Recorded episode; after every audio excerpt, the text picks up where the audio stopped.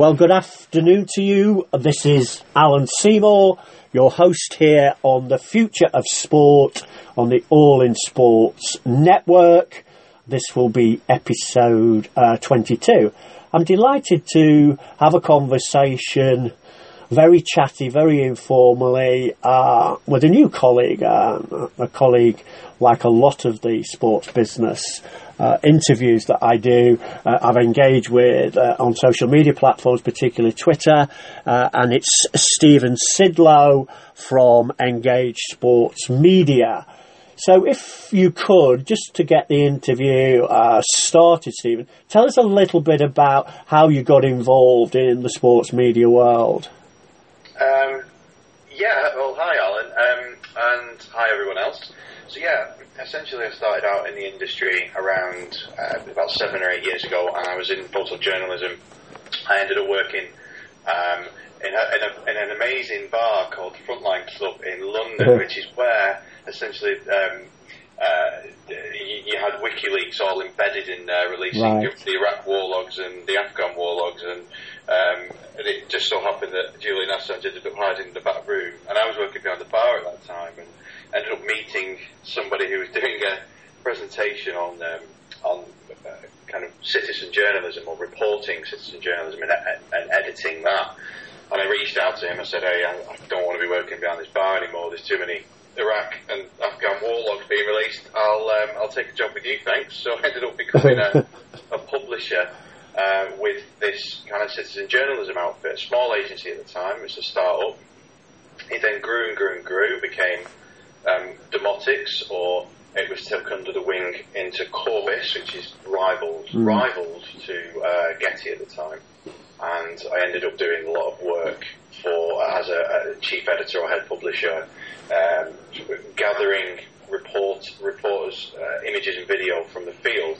And this was citizen journalism at its raw finest. It was the Arab Spring, and yeah, I, tra- I transferred into Storyful, which was a, a bit more a bit harder. It was it was very much video based, and it was all around uh, Boston bombings, Aurora, uh, really kind of hard hitting uh, news events, and it was a verification and clearance of that content.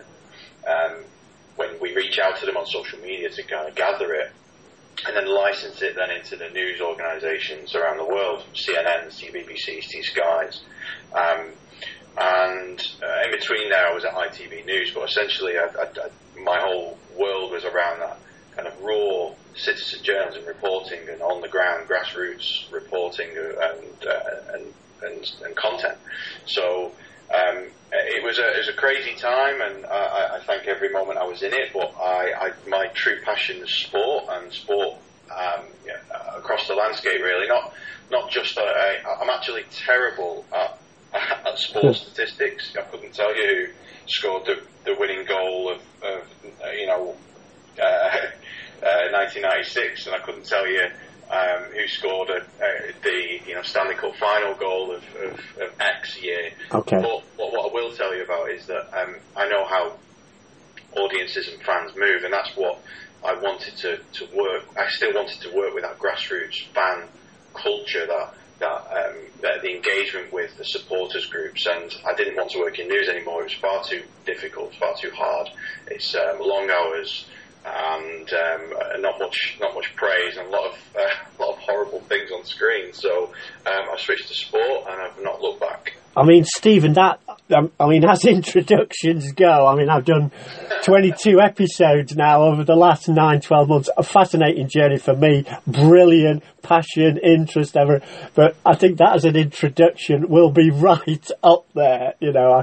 The, the vision of Julian uh, and the Wikipedia invasion, etc., etc. Anyway, I'm going to part that for a moment. What I brilliantly like is the kind of intensity already. And every interview I do, and particularly in the industry, I think of sport, you kind of automatically get this passion and, and this devotion, this raw, the word that you've used, emotion and everything else. So I'd like to build on that. I mean, one of the synergies, if you like, between journalism, news, it's happening, because I'm a firm believer in my business of sport marketing. It's simple, you know, it's making things happen. It's making it happen and making sure that you find that delivery opportunity and the engagement and the platforms that social media and media development is creating content creation in a broad sense, I suppose. And that, I think that's what you've encapsulated already in what you've talked about. And then if you can relate it to experiences, narrative, and, and clearly you've got, as you've suggested, a belief that you can transfer your uh, interest in sport into this as a career and development. Tell us a little bit maybe about some of the things that ESM, uh, uh, sorry, ESM, yeah, Engage Sport Media has done since you've joined them. I think you, you said seven years, yeah. Talk about some of the projects you've been involved with, if you can, Stephen. Yes, no problem. So, uh, the last two years have been engaged, and uh, engaged pretty much started off as a video production agency, Right. and it was working to set up um, City TV, Man City TV, and we we coined what is now, or coined, I should say, invented. I'd say invented. Yeah. Uh, the tunnel cam. Right. So most, most sports orgs will be using this from the NFL to Arsenal now to quite a few others, but it was it was engaged to come up with that for Man City TV, the YouTube channel, and and um, uh, uh, essentially a club channel on YouTube and a few other uh, platforms. Um, so we started with City, we moved on to the FA, but now we've you know we've, broadened out and we do more things rather than just production and, and fancy things with tech. So we do, you know we we're working with World Rugby to, to grow their sport at both the grassroots level with UGC, so My Rugby Moment. Um, we have a, a, a, a Strand channel, um, or playlist, as you will, on YouTube that gives the ability for fans to send in their content or for us to find their content and then power them and then showcase it and, and reskin it and, and champion champion that grassroots movement. Everything from I think uh, you know street kids in Kenya playing with a bottle. You know we discovered that and um, we were able to reach out to them and actually give. They were playing rugby with a bottle, an empty bottle, and we reached out to them, got the content, and then everyone started to flood in with shirts and balls and all these other things too for them, which was great. And then we we, we get content from the Alaskan mountains and uh, you know people playing rugby in some incredible locations in the Himalayas, and it's just um, it's just a kind of plethora of, of great content that we reach out and do it every Wednesday. Uh, from there, we you know we, we do interesting things. Um, like with Arsenal, India, they want to grow their sport there, uh, so we're doing a lot of translation work. We're doing a lot of grassroots um, supporters clubs. Um, they can't travel to watch games at the Emirates, so what we do is we bring them compelling daily content in different formats in different languages, and uh, and they they kind of soak it up that way, and and and it's great. I mean. Uh, we do something with every single bit of medium that we possibly can, whether it be live streaming. Um, we we seldom do live games. So Right. what we found out just as a side point, that after the during the Rugby World Cup, the majority of the views weren't coming from the live live uh, games. It was actually coming from the content around it, Yeah. uh, whether it be creative content or match um, uh, match moments, or even um, uh, just just general.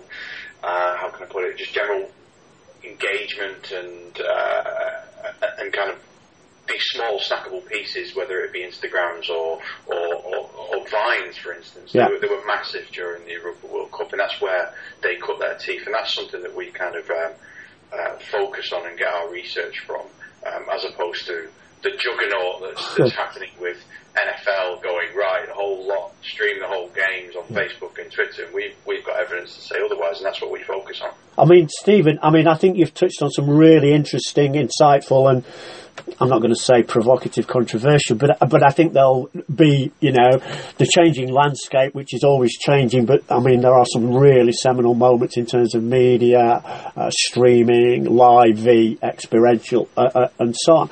I want to just touch maybe on that because I did an interview only this week uh, where we were talking very much about, you know, in many ways sport has always been um, analog because, you know, the game is fixed, you're watching it, and but it's limited by that and you know the move, and, and, particularly maybe with new audiences, millennials, and, and lots of others, they're not only choosing new platforms, but they're also choosing, as you've rightly highlighted. I think this is key to much of our conversation today. It's, it's as much about what's going on around the event, before, during, and after.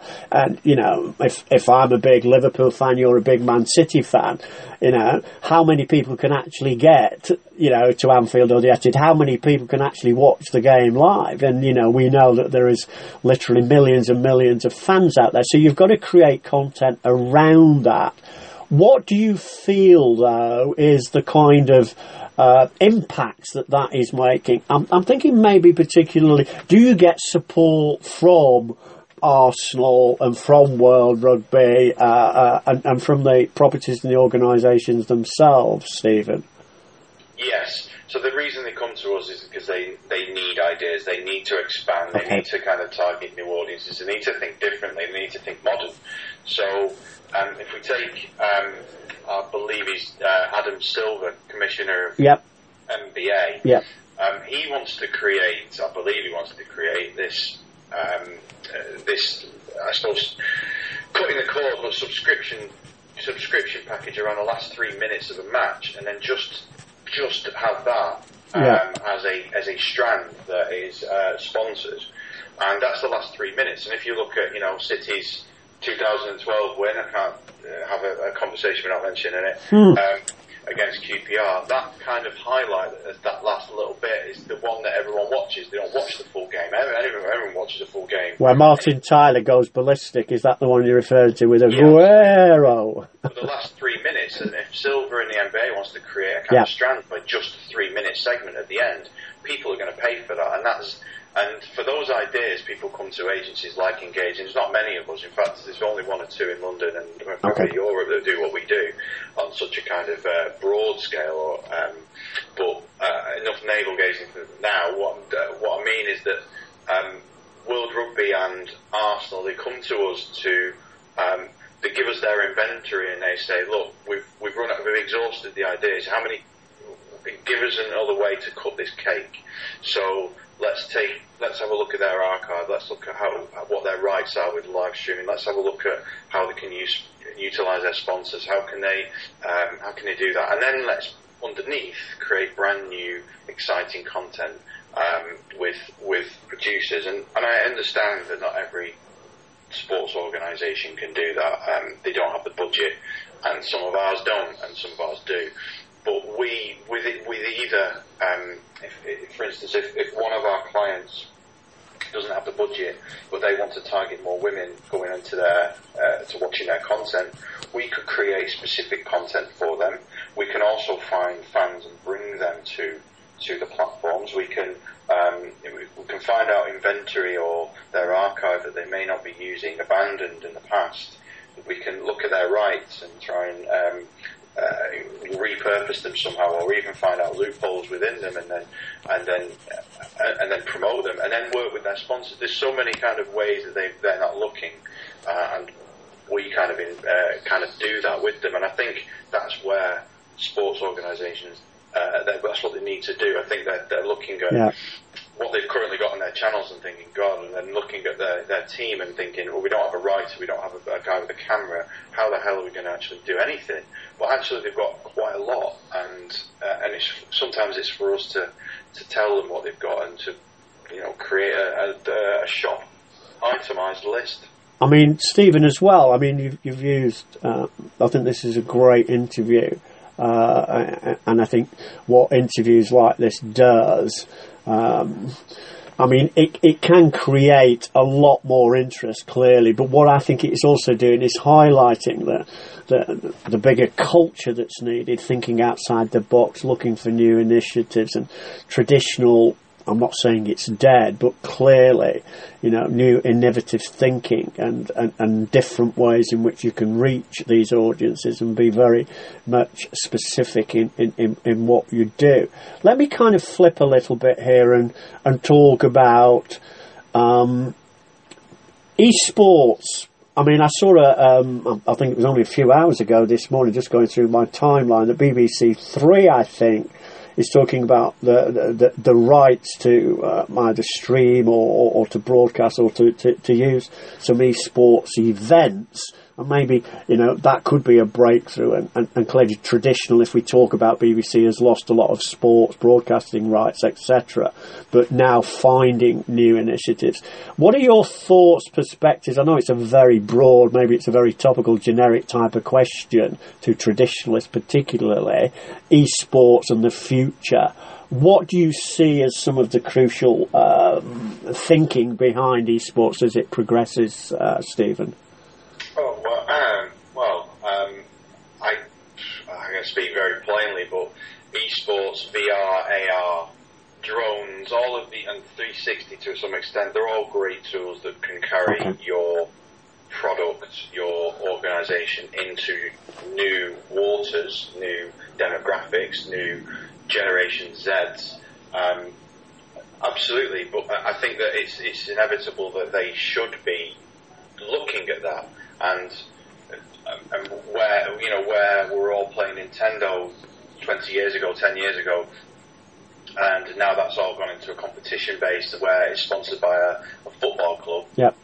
Fine. I mean, uh, that's if you've got the money to do that, great. And I think that you're you're going for that demographic, great. But young people, all, all young people, or from the age of I suppose 15 to 35, not all of them play esports. Not everyone plays computer games, and there's a lot of other young people out there to kind of target. So absolutely, uh, there's a lot of worry. There's always worry from organisations when they're seeing endless articles going. Esports is the future. Esports is, where you need to be to target young people, and young people, they're, they're not all esports fans. I love computer games. I hate e-gaming. I don't like competitive Fine. long, kind of hours yeah. long watching it yeah. on, on, on Twitch. I'm, not a I'm not a devout uh, a devout fan. I understand the demographic, I understand the audience, and I understand that the uh, the content out of it, and we've done work on it. But I, for me, it's it's a sport like I suppose uh, you know cricket or something like that. Everyone plays it, and, and we, we, we shouldn't kind of go from from trending um, trending paths to trending paths to, to, to target uh, um, to target these demographics. There's, there's more nuanced and granular ways you can target younger people uh, without doing it through esports. I mean, can can I just? I, I mean, I've, it's so refreshing. Yeah, I mean, it, it is a whole you know I, I, can't think of the can of worms scenario, you know. And yeah, you know, you, you, it's like uh, I suppose sporting marmite. There you go. There's a little phrase. You know, you either love it or hate it. But I do agree with lots of those things. You know, trends for trends' sake, or we must get on that trend, and so on. And, and I think always the essential thought for me is, you know, think of distinctiveness, think of competitiveness, and then think how both of those can be delivered in, in a real and effective way. Again, just maybe developing the the interview cycle here um, and, and, the philosophy almost, or some of the premise behind it, Stephen. I mean, my world is, is multifaceted, if you like. I've gone through uh, a whole range of generations and changes and everything, and I've always been. My listeners know this, so I'm going to keep repeating it all the time. You know, once a teacher, always a student, and it's marvellous for me to pick up on, on, on, new ideas and so on. So if I was putting my kind of global sport business education hat on here, you know, would I feel that people like you and the clients that you're dealing with and the project initiatives, innovation, etc., how will that be reflected in my sports graduates coming out are they trained enough? Are they competent enough? Have they got the energy and the desire maybe to, to use more um, kind of innovative approaches rather than maybe the traditional ones that are on the curriculum in terms of a standard maybe sports business program. What ideas or what advice in a way would you give to both the organisations putting curricula and programs out there and maybe the way the students demand or develop their competencies while they're doing this kind of apprenticeship for a future career? Um, I definitely use um, both content and engagement as as, as, as pillars. Okay. To, to create content, I don't mean glossy video content of, of marketing, uh, that, you know, the sort of 30 grand worth of, of, of, glossy marketing videos that only goes out once. I think it's understanding words like um, cross-posting and simulcasting and, uh, and, and, and, graphics and, uh, and regularity and, uh, and, and engagement. Uh, I think those if, if you're looking at those, you're well you're well ahead of a lot of your competitors in in, in both graduation and uh, if you were a sports organisation because you're looking at different ways to juice the orange. You're looking yeah. at not you're not paying massive bucks for a production department. You're not um, uh, you're not small like a, like a cake shop that's just occasionally tweeting out, but you're you're looking at what you've got as an inventory or what you've got uh, in your brain, in your noggin, in regards to, um, okay, how can I learn how to create quick graphics uh, pieces that show. Um, here's an example. So you've got uh, you could create very easily a, a an image that uh, just shows statistics of a player that has scored a goal and his last 20 goals, and uh, it tells you where in the box or inside the box or outside the box that he's shot. That's going to take you with an open source free software online 10, 15 minutes to create. You can repost that over over 40 times on Facebook to different demographics. You can post that into groups. You can post that uh, and can work with your partners uh, or um, uh, your sponsors to post it onto their page through cross-posting feature. Yep. You could uh, put five pounds behind it and target the audience that you want to target. With just that free, uh, just just that free tool, five minutes and, and five pounds or even nothing, you've, you've literally squeezed as much as you can out of that, and you've done it in a timely manner, etc. Now you ramp that up, and you do, uh, you know, four or five of those a day, or you do um, uh, you, you, go into groups and you engage with people and tell people everything about that. That's those are the skills that are gonna that are gonna push your organisation forward. And that's the skills that someone like an agency would look at you and go, ah, okay, he's moving the needle, do it, or she's moving the needle organically, and it's all that organic growth. Uh, on these platforms and being really clever about it. So it's understanding what we've already got, the Facebooks, the Twitters, the Instagrams and, and Snapchats, and, and, how how much we can um, uh, squeeze out of that orange um, for free um, and for uh, and a limited amount of time that you've mm. got. Um, if, and then if, if and that's level one. Level two is where okay, we've done that. We've got to a certain base. We hit a plateau. Now let's um, put some spend behind it, or forgetting that, we, we let's let's put some uh, let's put some uh, quality videos out. Let's do one a day or two two a week or whatever it is, and just in, incrementally moving forward. And I think that just that, that's that's a basis for an organisation and for a potential graduate coming out of okay. uni to go, um, okay, how can I how can I do this all for free? There are open source free tools out there to learn all this, um, and uh, yeah. I mean, Stephen, I, I, I'm really, really encouraged almost that sounds too not negative, sounds almost patronising. But the refreshing part about this is, uh, I mean, close to your home there, um, I did an interview again in this week's show with a guy called Jonathan Sibley who's done a lot of work and research with Manchester City and particularly Man City women's uh, team. Uh, and they were kind of talking, you know, the students, yes, we all need academic underpinning. We need the process of learning, etc., etc. But, you know, them demanding a textbook more or less against them demanding, let's go and work with Manchester City and let's see some of these creative uh, platforms and how can we implement them. You know, it's all about the applied nature of those. That's the world that we live in. I mean, I go back loads of generations. I worked in broadcast media uh, for many, many years, and I often remember setting up. Um, some small franchises in radio. I forget what they were called now. Um, they used to last for about 28 days, and you set up a radio station, and you'd get people coming to you who wanted a career, and they had no idea of the whys and wherefores of even how to start putting, uh, you know, a, a, campaign together on the radio or even the production edits. So really refreshing to hear some of those things uh, uh, uh and everything else. Skill sets is clear here. Jeff Bezos recently said uh, that innovation and failure are twins. And in some ways, you know, I went to the CEAT conference. I, I, I, do a lot there, and I was recalling something that the um, social media guys there were talking about, and how refreshing it was to see them actually implement some of them. And the danger sometimes is the new power and the new kind of creative innovations. They'll go back to base, and their peers or the traditional management will say, how can you do that? Really, you know, we're not getting involved. And there's, there's this massive fear culture for being different and trying something new.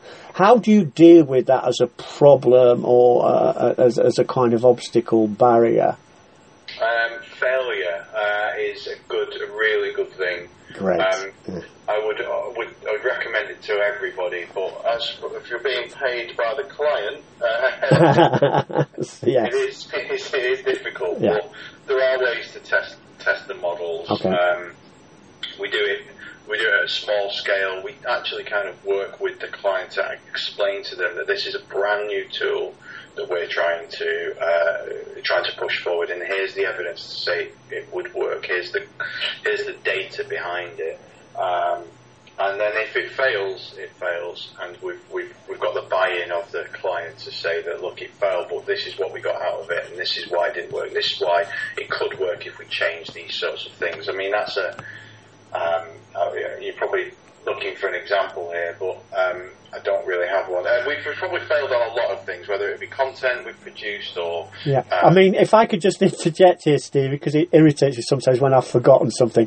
RSLs, restricted service licenses, 28 day, and I go back and, and, and I can give you a little example here because I often recall, you know, um, opposition to even in those days when I, I was working in commercial radio when it was still you know, a 2% medium and in, in, in the 80s, ah, radio advertising doesn't work, da, da, da.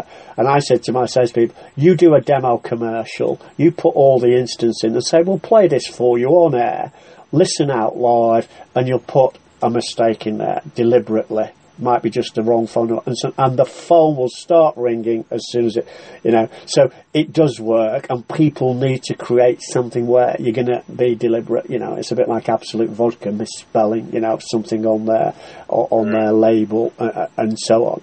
And I, I think I'm being very kind of uh, contrived here, maybe in a way, but it's been so great to listen to lots of the innovations, the uh, the philosophy almost of some of your considerations. I'm going to try and bring some summation and uh, and closure, sadly, on all interviews that I, I do with people here, Stephen. But another view is that you know to be successful today you know, I think one of my um, recent interviews, one of the guys was talking about to succeed, you've got to be a self learner. And the opportunities that present themselves, you know, I often wish that if I'd had the internet and it's, and it's an if, if, and I have no regrets, I don't really ever look back. But, you know, I've always said to my students, you know, today's market, today's tools, grasp them, embrace them, and you are a bigger brand as anyone. You've got voice. Make sure you use it. So, what would be your kind of summary thoughts on how uh, you know the person today developing would need to uh, really be, uh, you know, and the very best that self learners can be?